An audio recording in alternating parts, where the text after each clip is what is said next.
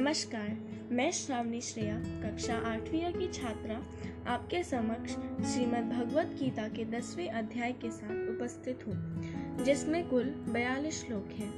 गीता का यह अध्याय विभूति योग पर आधारित है। इस अध्याय के श्लोक संख्या एक से सात के बीच भगवान की ऐश्वर्यपूर्ण योग भक्ति का विवेचन है।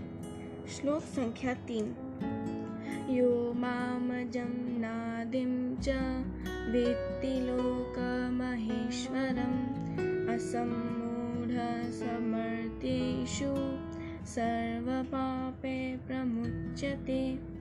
भगवान श्री कृष्ण कहते हैं कि जो मनुष्य मुझे जन्म मृत्यु रहित आदि अंत रहित और सभी लोगों का महान ईश्वर्य रूप को जान जाता है, वह मृत्यु को प्राप्त होने वाला मनुष्य मोह से मुक्त होकर सभी पापों से मुक्त हो जाता है।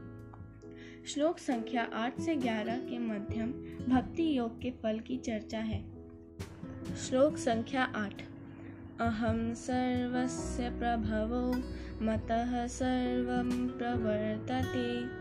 इति मत्वा भजन्ते माँ बुधा भावस्मन्विता। भग, भगवान अर्जुन को समझाते हुए कहते हैं कि वे ही संपूर्ण जगत की उत्पत्ति के कारण हैं और उनसे ही संपूर्ण जगत की क्रियाशीलता है। इस प्रकार विद्वान मनुष्य अत्यंत भक्ति भाव से मेरा निरंतर स्मरण करते हैं। श्लोक संख्या 12 से 15 के बीच अर्जुन द्वारा भगवान की स्तुति की गई है।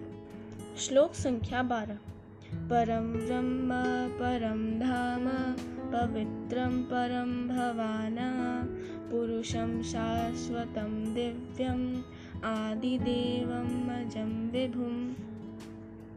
अर्जुन कहते हैं, हे कृष्ण, आप परमेश्वर, परम ब्रह्म परम आश्रयदाता, परम शुद्ध चेतना, शाश्वत पुरुष के साथ साथ आप ही दिव्य और अजन्मा हैं। आप ही समस्त देवताओं के भी आदिदेव और आप ही सर्वत्र व्याप्त हैं। श्लोक संख्या 16 से 18 के बीच अर्जुन द्वारा भगवान के ऐश्वर्यों के वर्णन के लिए प्रार्थना की गई है। श्लोक संख्या 17 कथम विद्यामहम योगे सदा परिचिन्तयन्। केषु केषु च भावेषु चिंतयोऽसि भगवन्मया। अर्जुन विनती करते हुए श्री कृष्ण से कहते हैं कि हे प्रभु, कृपा करके आप अपने अलौकिक ऐश्वर्य स्वरूपों का विस्तार रूप से वर्णन कीजिए, जिसे कहने में केवल आप ही समर्थ हैं।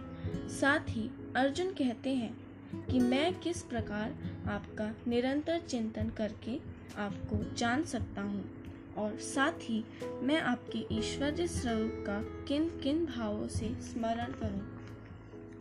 श्लोक संख्या 19 से 42 के बीच भगवान द्वारा अपने ऐश्वर्यों का वर्णन विस्तार पूर्वक किया गया है।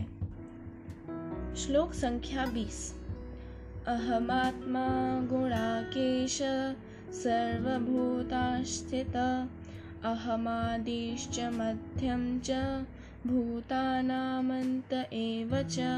श्लोक संख्या बाईस।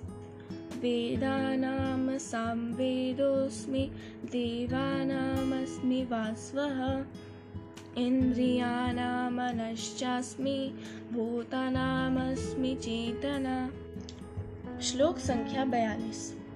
अथवा बहुनैतेन किं ज्ञातेन तर्वजुन्, विष्टभ्याहमिदं कृत्स्न मेकांक्षेन स्थितो जगत। श्री भगवान अपने ऐश्वर्यों का वर्णन करते हुए कहते हैं कि हे कुरुश्रेष्ठ अर्जुन मैं ही समस्त प्राणियों के हृदय में स्थित आत्मा हूँ और मैं ही समस्त प्राणियों के उत्पत्ति और जीवन मृत्यु का कारण भी हूँ। वे कहते हैं कि मैं ही सभी वेदों में सामवेद हूँ और सभी देवताओं में स्वर्ग का राजा इंद्र भी हूँ। सभी प्राणियों में चेतना स्वरूप जीवन शक्ति मैं ही हूँ।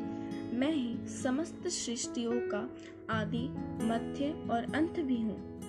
वे कहते हैं कि मैं ही वह बीज हूँ जिसके कारण सभी प्राणियों की उत्पत्ति होती है।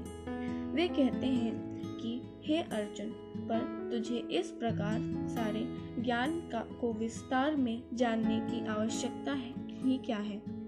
क्योंकि मैं तो अपने एक अंश मात्र से इस संपूर्ण ब्रह्मांड को धारण कर, करके सर्वत्र स्थिर रहता हूँ।